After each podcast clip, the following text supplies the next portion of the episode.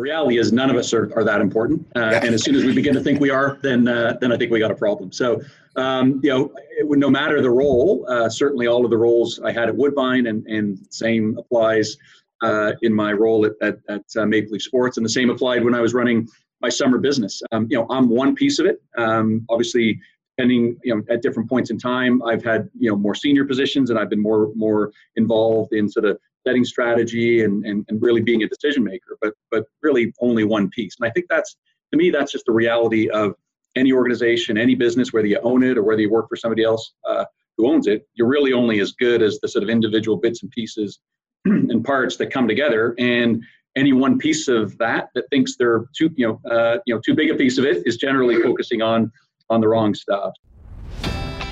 Welcome to the Leaders of Tomorrow podcast. My name is Chris Thompson, your host of the show and the head coach of the Student Works Management Program. This is a show dedicated to young and ambitious entrepreneurs and ultimately the leaders of tomorrow. Each week, we will bring you an inspiring interview or message to help you create the future you know you deserve. Let's get started. Hey, leaders. Hope you're having a fantastic day. This is Chris Thompson here, and I'm super excited to have Nick Eaves uh, coming up on the following podcast. Uh, I've known Nick for over 30 years, and Nick is the Chief Operating Officer of Maple Leaf Sports and Entertainment. Uh, he uh, worked with us or worked with Student Works for four years. I had the opportunity to work with him uh, for, for two years. Um, uh, directly and mentor him uh, when he was in his early 20s. Uh, just a fantastic leader. Um, just uh, so, some of the really interesting things that he had to say and share in his uh, in his uh, in this podcast, upcoming podcast, is is just the his humility and and and and the value of humility as a leader is just so apparent here.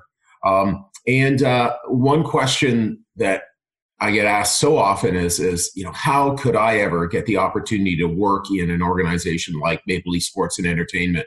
And uh, not only that, actually operate get get a chance to to be in the the, the C suite um, with Masai and uh, and Brendan Shanahan and uh, the incredible leaders at Maple Leaf Sports and Entertainment. So we asked him that. So uh, I know you're going to love the podcast. I certainly did. Thanks so much for tuning in. And uh, n- number one, Nick, I just wanted to say thank you so much for taking your your you know incredibly valuable time, and I know just jam schedule to make time for our podcast. So no problem. Happy to do it. Yeah. So um so um you know and and and again it's it's obviously really exciting times with the Raptors doing so well, the Maple Leafs doing so well, and uh, that's uh, that must be uh, pretty amazing. Um, you know, for for all that's going on. But in, instead of starting now, uh, you know, with what you're doing now, I wanted to sort of think back to, you know, the the thought about coming and joining um, joining Student Works back in the day. What what what what had you think that this was a, a good idea to sort of uh, to sort of incorporate into your future? You know, the idea of running your own summer summer business.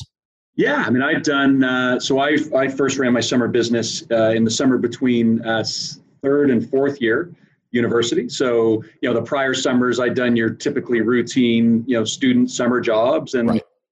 I probably learned a little bit. I made a very little bit of money, but I really didn't feel like I was sort of equipping myself for anything, you know, anything kind of with with sort of ambition or purpose or anything of the sort. So, um, you know, I knew I wanted to do something bigger. I knew I wanted to learn. Uh, I was in a general arts program. I was a political science major, and and again, I, that was interesting, and, and I was learning. But I really didn't feel at the time as though I was doing anything at all. Sort of set myself up for what I knew I wanted down the line, which was to, you know, be in a business, run my own business, um, you know, sort of really begin the sort of the makings of a, of a career in business, whatever that meant. And I actually right. didn't know, didn't know what it meant, but I knew uh, I was 20 or 21 or whatever it was, and uh, it was time to get started. And uh, you know, and you know the story, but friend of mine had run his summer business the summer before, learned a ton, made a whole bunch of money, and and uh, you know, and really kind of found a whole new kind of approach and and uh, and, and, found a, a, real focus and, and purpose, and, and I needed that. Awesome, awesome. It, and so thinking thinking back those times, what do you still rely on um, from from the program or, or, or the types of things that you learned back back in the day? Yeah, I think what I rely most on is just the ability to to kind of get started on my own. Um, you know, as you know, nobody's kind of you know taking the first few steps for you uh, when it's your own business. There's nobody kind of in behind, kind of you know pulling the strings and navigating and and sort of encouraging you to do this or reminding you to do that. Um, whatever it is, everything that it is, uh, it's all you. It starts with you, and then obviously, you know, to the extent that you're building a good team, then then that's obviously the that's obviously the power of of uh, of sort of the build out of the business. But you know, it starts with you, and and you know, it start it was that when I was starting, you know, my my summer business. It was that sort of self starting, you know, kind of when when I went into uh, my first kind of career uh, after after school, and and even now in the role that I'm in today, um, you know, fortunate in that I work with a team and, and we've got a bunch of resources and, and people around um, who can help deliver. But it's got to start with me in terms of where we're headed and what we're going to do and what it is uh, we need the team to really sort of rally around and, and start to start to perform. So um, you know any any leader, any business owner, uh, operator, um, it really comes down to his or her ability to sort of set the set the direction and, and really lead by example, which is sort of being the first one out there, um, taking those steps to to, uh, to, you know to really get things going.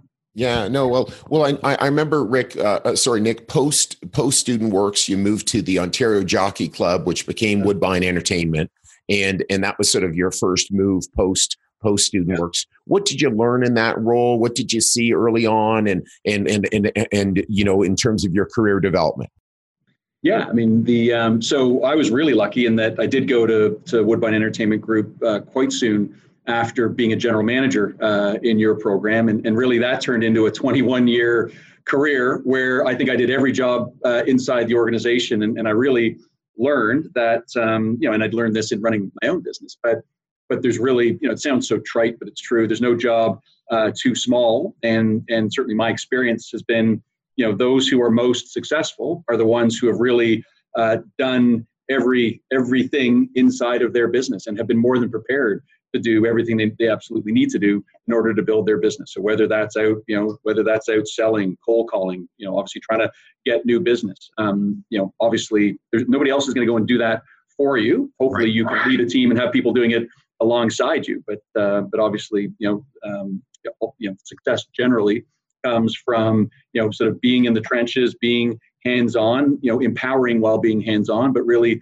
leading a team and showing that team that you're with them and that you're doing it uh, alongside them and, and that together uh, all of you all of us are contributing to that success. So at woodbine entertainment group my first role was a was a marketing role. We just started a new sort of line of business inside that organization and i, I went in as a, as a marketing manager and i helped develop a, a marketing plan. And then within about 18 months uh, there'd been some change inside the organization and and that new business unit needed somebody to actually run it. So all of a sudden i moved into more of a, a day-to-day operations role and I, and I learned from that. And then over the course of my time at woodbine uh, really the roles kept evolving and, and really what i sort of attempted to make sure that i did was sort of put myself in a position where when inevitably something changed and there was going to be an opportunity of some sort uh, for somebody uh, I was trying to be sort of front and center in terms of, of having performed in whatever it was I had been doing at the time uh, and really putting my hand up to say you know this new opportunity this new area of this of the business this this this more sort of senior set of responsibilities i'd be perfect for that. So you know I really attempt i always sort of attempted through doing a good job and whatever it was i was doing to be the logical person to be tapped on the shoulder to go and take on the next role. And, and, ultimately that's what ended happening uh, at woodbine entertainment group because i went from that um, you know marketing role to a to an operations role to a bit of an operations portfolio across the entire business to I became president operating officer and then eventually I became uh, CEO. So that was sort of a kind of a journey that that really touched every piece of the business, all four corners, all the way along. Yeah, I know, and and one of the one of the things as well that's always that's always shown up for me, uh, Nick, in in your leadership style is really a sense of humility.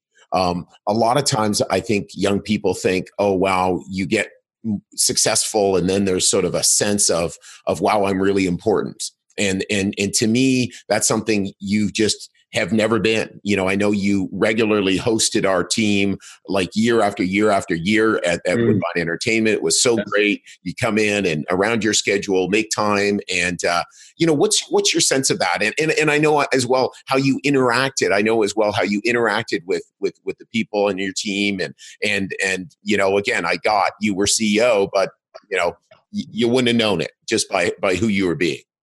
Yeah, well, thank you for saying that because to me, that, that's pretty important. I mean, the reality is none of us are, are that important, uh, yeah. and as soon as we begin to think we are, then uh, then I think we got a problem. So, um, you know, it, no matter the role, uh, certainly all of the roles I had at Woodbine, and and same applies uh, in my role at at, at uh, Maple Leaf Sports, and the same applied when I was running my summer business. Um, you know, I'm one piece of it. Um, obviously, depending you know at different points in time. I've had you know more senior positions and i've been more more involved in sort of setting strategy and, and, and really being a decision maker but but really only one piece. And i think that's to me that's just the reality of any organization any business whether you own it or whether you work for somebody else uh, who owns it you're really only as good as the sort of individual bits and pieces and parts that come together. And any one piece of that that thinks they're too you know uh, you know too big a piece of it is generally focusing on on the wrong stuff. So um, you know, I've had much more success, um, you know, getting a team to really sort of perform and, and, and work alongside me, you know, as I have as I have been one of them, and, and as I've you know been humble and and and really, you know, to me that's it's just kind of it's it's it's innate as opposed to as opposed to sort of um, attempted, and uh, it just it just generally gets you to a better place and and uh, you know there are there are there are times and environments and and files or issues where you know where you need uh, you know a, a bolder, more dogmatic, um, you know more sort of uh, inward focused approach to things. So every right. now and then, I think that uh, every now and then it, there's always a place for humility. Every now and then, on top of the humility, you know you need to drive and you need to be bold and you, you do need to make it a little bit about you to get to where you need to get to. But those are those are sort of those are exceptions uh, to the rule in, in, in my view. Yeah, no, I well, I I, I hear you. Um, one uh, uh, like the um, not many people know but there's just um, an enormous growth from in Woodbine Entertainment over the 21 years you're there. I don't know how many hundreds of millions of dollars in increased growth there is, but just mm-hmm. fantastic growth. And and obviously there's lots of things that happen. But what do you think were key to sort of making that happen, building the team, building the infrastructure, et cetera, and making all that that success? Yeah, I think the key, I mean, you know, Woodbine Entertainment Group and, and horse racing generally in North America anyway, are you know is, is a business is an industry that that really hadn't changed a whole lot and really wasn't open to change. It had been successful uh, over over time and and its success had come from a particular formula. And as as is often the case with these things um, there were a lot of people who thought the only way to continue to be successful was to continue to follow the same old formula. And kind of obvious that that formula while for sure having been successful over time uh, wasn't going to be the formula for the future. So really um, you know, the, the success that, that we ended up enjoying inside that organization sort of was born out of an eventual sort of understanding that we did need to change. We needed to change not for change sake, but in order to really sort of reimagine the business and, and set ourselves up to succeed in an environment that had been changing dramatically. And, and you know, our industry was was one of the first that had we not sort of embraced technology, and, and it, one could argue that kind of a, a, bigger embrace of technology that has to happen. But had we not gone and really embraced, um, you know, sort of the, the, the, the, sort of the power of TV and and been prepared to go and put our content out on television, which meant that we were giving fans an excuse to not come to our venues. Why would you come to Woodbine Racetrack if you can watch it on television? So, so the very notion of that to some was was absurd because right. while we were struggling with a declining sort of attendance, we were going to go and put racing on television and probably have you know a, a, a, sort of even further declining attendance. But but obviously the the ambition there was to expose our content to a much much larger sort of universe of people, and then again through initially the telephone and then ultimately with the emergence of the internet not to sound you know too dated uh, we, we created you know we, we, we created platforms whereby obviously customers could then go and transact in our business but but many, many, many fewer were coming to Woodbine, and many, many more were were actually becoming fans of our content because we were distributing it to them. So that's just an example of the business needed to think differently. And it doesn't matter whether you're a horse racing business or a hockey and basketball and concert business or a painting business or an insurance business. Um, you know, you, you obviously want to stick with the things that are working for you, um, you know, and, and, and keep doing more of those. But I think all of us in whatever businesses we're, we're running need to constantly be looking at where, you know, where likely change is headed and try and get ahead of that change and, and try and be a little bit of a pioneer around sort of being on the front end of that change so that ultimately you know your competitors are, are continuing to follow you rather than uh, rather than being out in front of you so i think that was really the the decision that, that a bunch of us made at woodbine to change the business model and not fear the immediate sort of perhaps step backwards which it was because we went from you know a declining attendance at woodbine to a more precipitously declining attendance at woodbine right. so so these new guys who thought they understood horse racing were all of a sudden, you know, not so smart. Um, but but it took some patience. It took sort of a commitment to really investing in the ways that we're going to go and expand the business.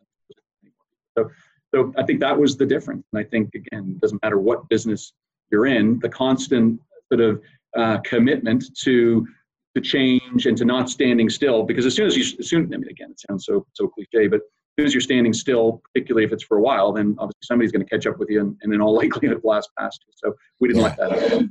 No, I totally, I totally, I totally hear you. And one of the things about that that business was it was uh, parts of that business were very involved with the government. What did you learn about working with the government or the challenges of working with the government? Yeah, I learned that I really uh, don't want to be running a business that's uh, you know significant, uh, significantly directed or controlled by government. Right. Because uh, obviously that's a very challenging environment. But from the standpoint of learning to navigate through that, by its nature, non-commercial framework, uh, right. while frustrating and while you know, extremely challenging, ended up being remarkably, um, I was going to say rewarding. It probably wasn't that rewarding, but it was certainly helpful from a developmental perspective. Because again, I mean, even if we don't operate inside a, a regulated or a government controlled business, the, the, the need to um, be able to sort of respond to, um, you know, sort of irrational, not in the most extreme sense of, of, of irrationality, but, but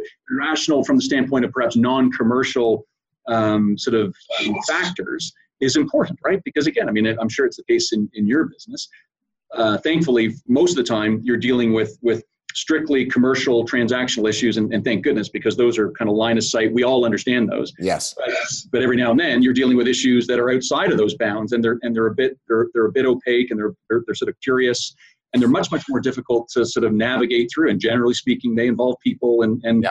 and the natural or unnaturally different sort of drivers that, that that different people have so so being able to sort of navigate through different challenging commercially irrational decisions and issues. Uh, I just assume not have to do too too much of that. Uh, right. You know, sort of uh, through the course of, of, of the work that I do, but it but it ended up being helpful, disciplined um, sort of learning. And, and, I, and, I, and even today, I mean, again, I'm thankfully I'm, I'm running a part of a business now that, that isn't government controlled and, and regulated. But of course, there are stakeholders um, that have objectives that fall outside of the narrowly commercial lens and, and being able to sort of be tuned into um, kind of how to deal with those issues uh, is, is important. And, and I learned it kind of the hard way, but I'm glad to have learned it.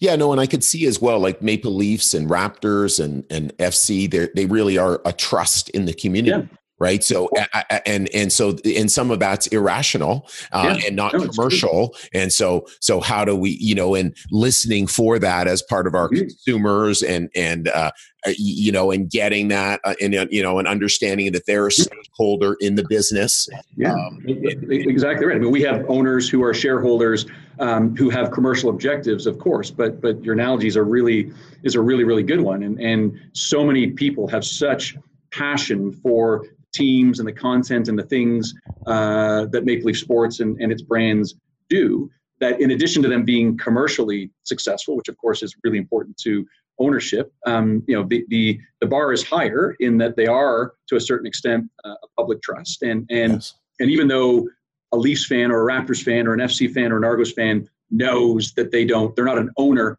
of the team. The great thing about the sports business is those passionate fans feel like owners and they behave like owners and, and thank goodness they do and yes. you have to treat them like owners because if, sure. if you're not then then they're not going to be as supportive and as diehard and as passionate uh, for, for what you do so so while they're not owners uh, they have the they, they have every right to to behave as owners and feel like they, they need to be treated as owners. And, and then we as a, as a leadership team need to figure out how to strike that balance between indeed treating them as owners of the, of the content, um, you know, and, and just helping them kind of uh, at the end of an event get what, what they wanted, which was just kind of, you know, in every way the thrill uh, of a lifetime, but it's up to us to deliver it. Yeah, no, for sure, for sure.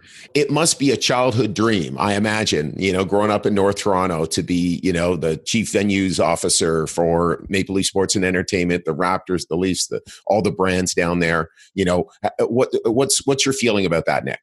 Yeah, I mean, it's uh, you know, I'm a I'm a diehard sports fan. Um, you know, I, I grew up uh, a Leafs fan from birth. I was born in 1968, so sadly, I can still say a Stanley Cup in Toronto, not in my lifetime. Yes. Uh, but we won't be saying that for much longer, we all hope. Uh, so, yeah, I mean, anyone who's a sports fan and, and, a, and a music and entertainment fan, because that's a big part of our business. Yes. Well. Yeah. Uh, this is an amazing environment to be coming to work in uh, every day, right? I mean, I, I, realize that I'm, I'm so fortunate to, to spend my day dealing with issues and, and working through challenges and opportunities that involve the Toronto Maple Leafs, the Toronto Raptors, and the Toronto FC and the Argos. Uh, and you know, again, the, the side of our business that's that's not as um, evident uh, to some people is the fact that um, you know we are Toronto is the is the third largest um, kind of concert market in North America, the eighth largest in the world. So, uh, and Scotiabank Arena, which is obviously our marquee venue, uh, you know, is the is the is the is the busiest. So, so if there's not a Leaf game or a Raptor game uh, inside this building, then then then inevitably there's probably a concert uh, going on or a Cirque show or a UFC competition or a, you name it, right? So, wow. um, so to be around though that type of content and to be part of a team that's helping to strategize around how obviously to do more of that, and then when we're when we're fortunate enough to be able to host these amazing events, put them on in a way that's both commercially successful, but but but you know an amazing fan experience uh, is a is a you know it's a great way to obviously spend a day and and uh, a great way to uh, a great way to make a living. So um, you know obviously we're you know it we're fan we're all fans most of right. us are fans but obviously you know you, you, you discover really quickly that it's about the business you're, you're sort of a you're a you're a manager first you're an operator first you're you're a you're a steward of these brands and this organization first uh, and you're a fan second. The good news right. is the fan the fan second isn't all that far behind, but yeah. uh, obviously you got you got to you got to park the, the you got to park the fandom and focus on the uh, focus on the business priority. But the good news is they often intersect. That's yeah, no, you're doing a great job putting on a, a great experience. Um, and then it's just, you know, it's fun for the entire, uh, you know, stadium, the, the, all the clientele. And then obviously you're having fun at the same time. It's impossible not to. Yeah, and obviously it's so much more fun when the teams are winning. And yes. and uh, I've been somewhat fortunate in that I've been here almost two and a half years now. So thankfully, all of the teams have done a little bit more winning than they've done losing. So that's yes. amazing. Obviously, there were some years leading up to that where uh, where, where, the balance was uh, was a little bit skewed the other way. So I'm well I'm well aware, and I'm reminded often that uh, first of all, the teams, you know, of course, they don't win all the time, and, and this yeah. is a this is a much much more difficult business when the teams aren't winning. And I mean, the, you know, the, the perfect example is, you know, Toronto FC uh, and the Argos went from, you know, um, Major League Soccer and CFL champions last year to neither of them making the playoffs this year. So those businesses are rather more challenging uh, right about now to yes. operate and in terms of getting season seat holder renewals and partnership renewals and making operating decisions around moving those businesses forward. I mean, obviously the, the, the resolve and the focus on on finding success is no less. In fact, it's probably even greater. But it's it's tougher to do uh, in an environment where where you haven't come off sort of win after win after win after win. So um, so that's the again going back to the somewhat irrational nature of things. I mean, at the end of it all, all anybody wants, all any fan wants, all any owner wants, all anybody wants is for these teams to win. And right. obviously, when they're winning, amazing. When yeah. they're not winning, everything gets a little bit tougher. For sure, for sure. Or a lot tougher. And so, in terms of thinking back about failures or setbacks in your career, you know, what are what are maybe some of those or, or, or big ones, and then also just what did you learn from them? What did you take from them moving forward? Yeah, I would say um, there were a couple times along the way where you know I I didn't put myself forward, uh, you know, to to be sort of the logical person to go and take on a new opportunity. Um, and more so earlier in my career, although although it you know kind of still happens from time to time, and, and that's a confidence thing, right? And okay. I think I think I think I think there are times, certainly when you're newer to something, or perhaps when you've when something hasn't, when what, what you were doing last didn't have the level of success that you had hoped. Um, I think it's human nature for that to you know to shake your confidence uh, a little bit. And and I can remember a couple times where I didn't have the confidence to really go and put myself out and be you know and and, and sort of put my hand up and say I'm the right one to go and take on this opportunity. And right. And looking back, I was, or I was certainly better than than the next alternative. Right. But but you know, there have been moments in time where where for a bunch of different reasons, I just I didn't have the confidence to go and do it. And I think again, I think I think that's somewhat natural. And I think the I think really what I learned was to not allow that kind of moment in time to sort of get in the way of sort of a more forward-looking decision. And, and really, this is it's about the long game, right? And even if something's telling me at this moment in time, you know, maybe I don't know enough about something, or maybe I'm not ready. Um, you know, it is the long game, and I can get ready pretty quickly. And and and and I'm going to set myself up just to make sure that you know I'm in the mix, uh, such that when these next opportunities are coming, I'm going to be a part of it. And and, and it's really it, it is about confidence, and and again, not irrational confidence, and not no, not arrogance. Sure. I mean, there's a fine line, obviously, between confidence and arrogance, as we all know. But um, yeah. but, but but sort of drawing on that confidence to to to know that with help, uh, with support, with mentorship, and with you know a bit of experience and some and some good decision making, you can actually do pretty much anything. Uh, and don't forget that. And a couple times I forgot that, and yeah. um, you know I need to. And even now, like every now and then, uh, you know, not so much an opportunity or a position, but just on a on a on an issue, right? Yep. I mean, I'm I'm in an environment. I was in an environment for 21 years where you know towards the end of it, I'd probably seen almost everything, and uh, I probably had the confidence that no matter what was going on, I had a good feel for it. Here I am. I'm a little bit newer into into uh, into into an environment now, and, and I sure I'm not even close to knowing all of it. In fact, For sure.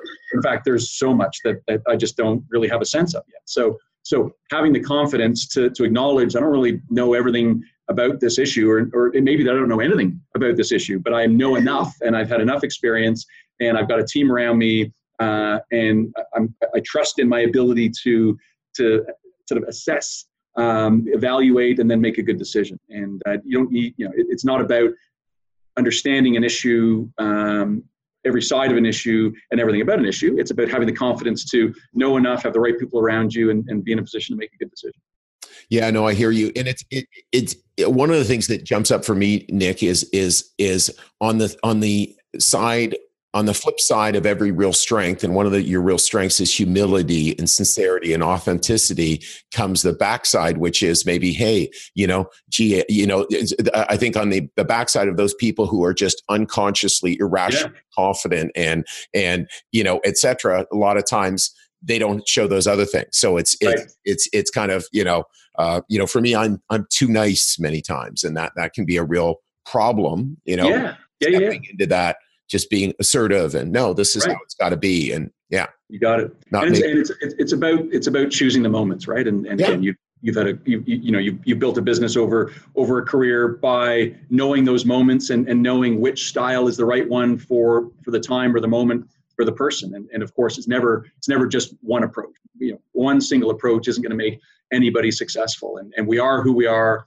innately. So I'm going to approach things the way that I do because it's just kind of how I'm wired, and, and I'm never going to be able to sort of turn that on its head and, yeah. and stop doing it. And that's okay because because for the most part, it's it, it it's works, but it doesn't work for it doesn't work for every situation. It doesn't work for every person, uh, and and you know quite often it actually doesn't work. So so you know half the battle is knowing when it isn't going to work based on who it is that's on the other side of the table or whatever the issue is, and being able to pivot and and use another set of skills which maybe aren't as innate or don't come to the surface as naturally, but are going to be required for that particular situation. And that actually is much much harder because you're you're going against sort of your you know kind of your your internal wiring, and you're going against your sort of default position, and you're intentionally behaving in a way that isn't authentically you.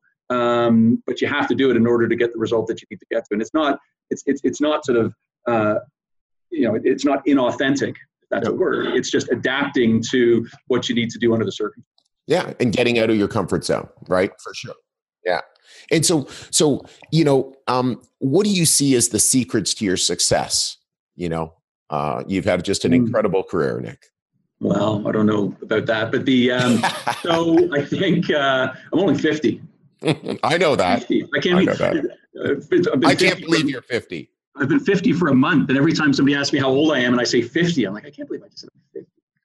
So, um, you know, I think I've all I've sort of had the long game in mind, which obviously, if you're one place for 21 years, which people of my age and certainly a lot of your team's age just doesn't happen any longer. So, so for me, that was an investment in patience. Uh, there was a continual learning, which is why it made sense for me to stay where I was for such a long time. But I think the you know, and, and obviously in those earlier days, I was impatient and uh, I was probably looking for things to happen more quickly, even though they happened fairly quickly along the way. I probably wanted to have them uh, have them happen more quickly. And I was disciplined enough and frankly content enough to stick with it and trust that as things were going well, n- new, bigger, better things would continue to come. So I think that was part of it. Again, I, I didn't just wait, sort of fingers crossed, eyes closed, blindly hoping and praying that things are going to work out. I, I, I think I intentionally sort of invested in, in decisions and developments and behaviors that I felt fairly confident would be would be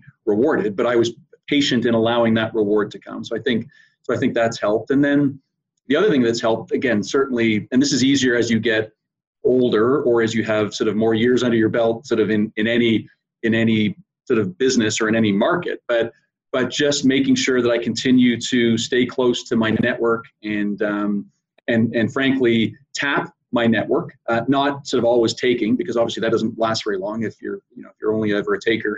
Right.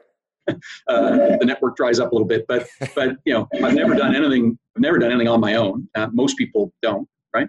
Yeah. Um, you know I'm just just not that talented, but but um, being able to draw on um, you know sort of peers from you know from my student painter days, from my Western days, from my Woodbine days, from you know the other environments that I have sort of just kind of uh, been lucky enough to be involved with sort of over the course of a career. So so staying involved in that, um, stay, you know, keeping that network active and, and making sure that those relationships um, carry on. Uh, and again, in a way that's authentic. Um, you know, nobody really likes the person who's just constantly out there uh, overtly networking. Like that's a pretty obvious thing. So it's it's not that. It's just managing those relationships and and and frankly helping those those that you've sort of developed relationships with um, over time sort of helping contribute to their success. And, and quite naturally when you're when you're doing that then you're going to see it come back in ways that are that are really helpful to you. So so that's that's difficult. Like it sounds so obvious. Yeah who, who wouldn't want to go and make sure that they keep a, a network active you know obvious right, right. Um, but it's it's an investment in time. And and when anyone's building a career of any sort, um, especially and if they're building a family at the same time, and whoever who knows what else, um, you know, time is scarce, and and quite often, um, you know, what I found was when I was least effective uh, at sort of managing and, and building that network is when I was sort of when I was least intentional about doing it, and I would, you know, I'd say, well, I'm, you know, I've been working all day, I've got young kids, and of course, you know, they're my they're my priority, and and I and there were times, there have been times where I just haven't really kind of invested in those relationships and in, in that network. And, and when you don't do that,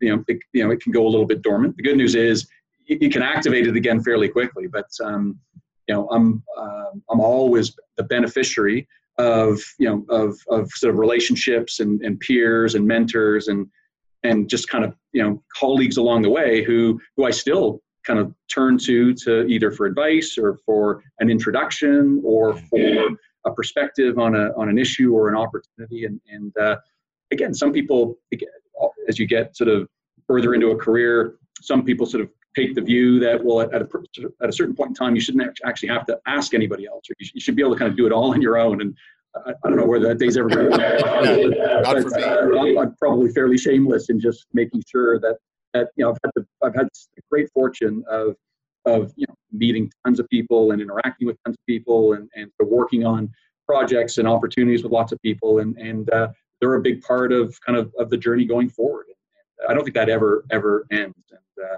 staying close to that, I think, is a really important thing.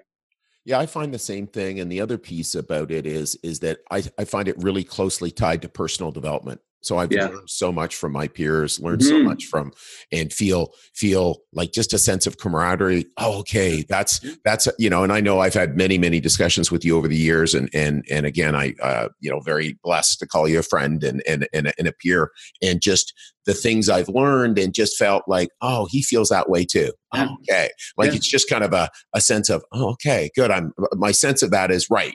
You know, Right. uh, it's it's it's a helpful thing.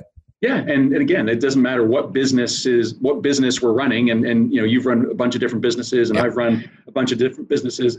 they might they might deliver something slightly different at the end, but the component parts to success are identical, right? Right. So so learning from somebody else who has built a business and and, and obviously suffered some setbacks along the way, uh, irrespective of what their business is, is enormously helpful because Yes. those experiences are, are highly relevant and valuable to to whatever it is you find yourself doing. So, um, so, so not being afraid to ask and intentionally trying to get that perspective. Um, and again, I wish I did more of it because it's it's easy not to do because it's just it's, it's more time and and uh, you know it's time and effort at its, at its at a time when everyone's really really busy. But it's really it's really really rewarding. what would you recommend to a young emerging leader Get, getting started out you know university you know just getting started out after university Yeah.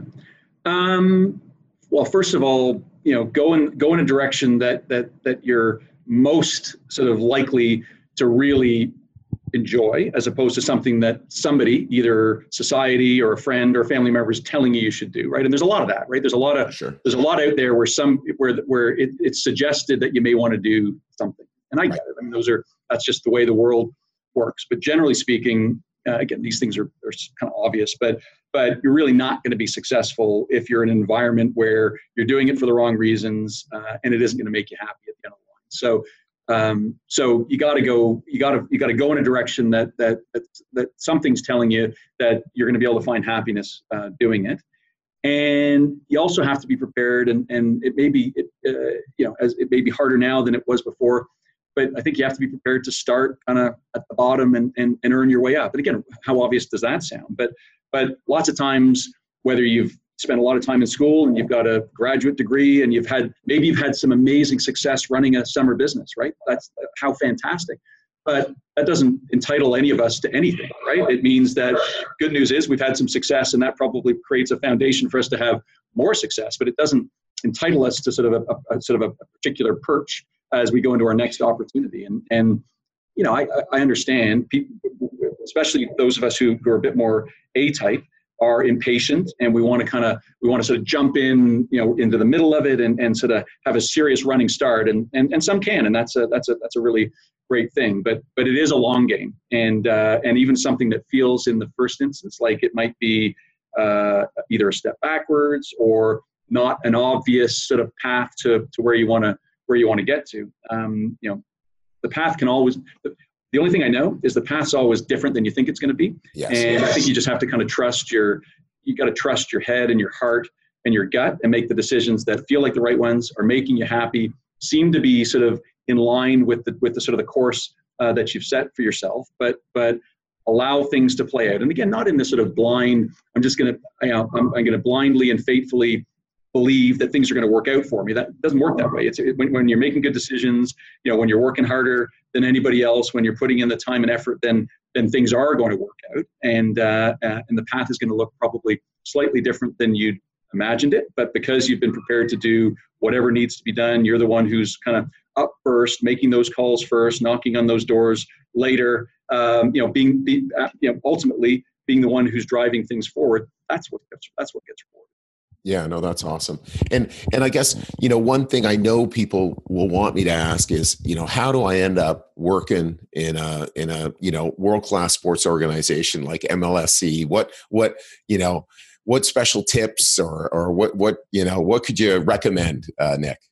Yeah, so I started at MLSE when I was 48 years old, right? So um, sure, I was a fan. You know, I've been a fan all my life. Um, you know, I, I, I talked with the Leafs. I've been a Raptors fan since 1995 when they started playing. So, so yeah, I mean, obviously, um, lots and lots of people uh, would l- love the thought of working in an environment where those where those teams are playing. So, so I so I get it.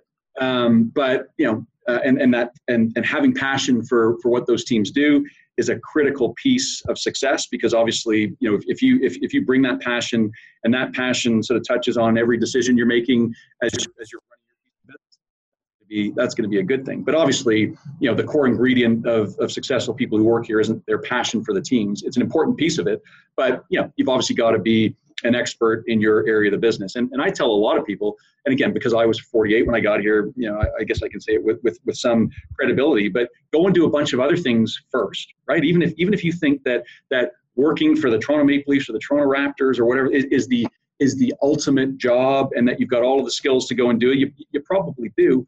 Um, but there's, there are going to be hundreds of other people who kind of want the same thing and are going to be so, almost narrowly focused on the same thing. And, and you can, you can take that path if you want. But I think you're going to be better equipped to go in and do different things, get some experience, have some success, um, be able to obviously show how it is that, that you've, you've been able to sort of build a career and make some decisions, do all these things, because that's a much more valuable sort of skill set when you're in front of somebody who's hiring for the next position inside this this organization, right? right so uh, again, but that's the long game, right? Um, it's, it's sort of investing a bit of time and energy in, in developing skills and having some you know develop and sort of um, you know sort of learning through experience and then and then and then bring that uh, you know bring that to sort of a, a, conversation with somebody who actually is hiring for a, for a position what I've seen is a lot of people kind of they want to jump to it, and I understand why, right? Like out of school, I'm going to go and work for for Maple Sports Entertainment, and some people do. Like that's not that's not that's not an impossible path, but right. but generally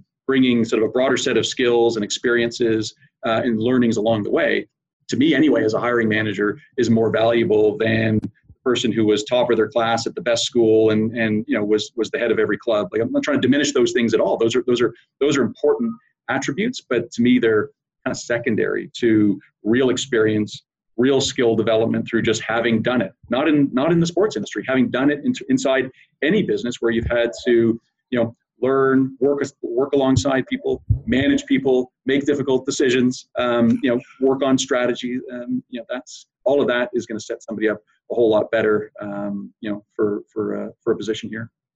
Well, Nick, um, I I uh, I respect your time tremendously. Uh, I told you I'd get get you out of this by nine o'clock because I I know you got a nine o'clock meeting. And, I got a nine o'clock so, meeting. So uh, and and I just love you know y- you've played the long game all your life, and you talked about that just how how the long game's so important. You know, mm. patience and again patience, but with activity, with commitment, yeah. with de- delivering results. So uh, hey, thank you so much, my friend. No really appreciate yeah. it. You have an awesome day. Sorry for the technological hey, glitches. No problem.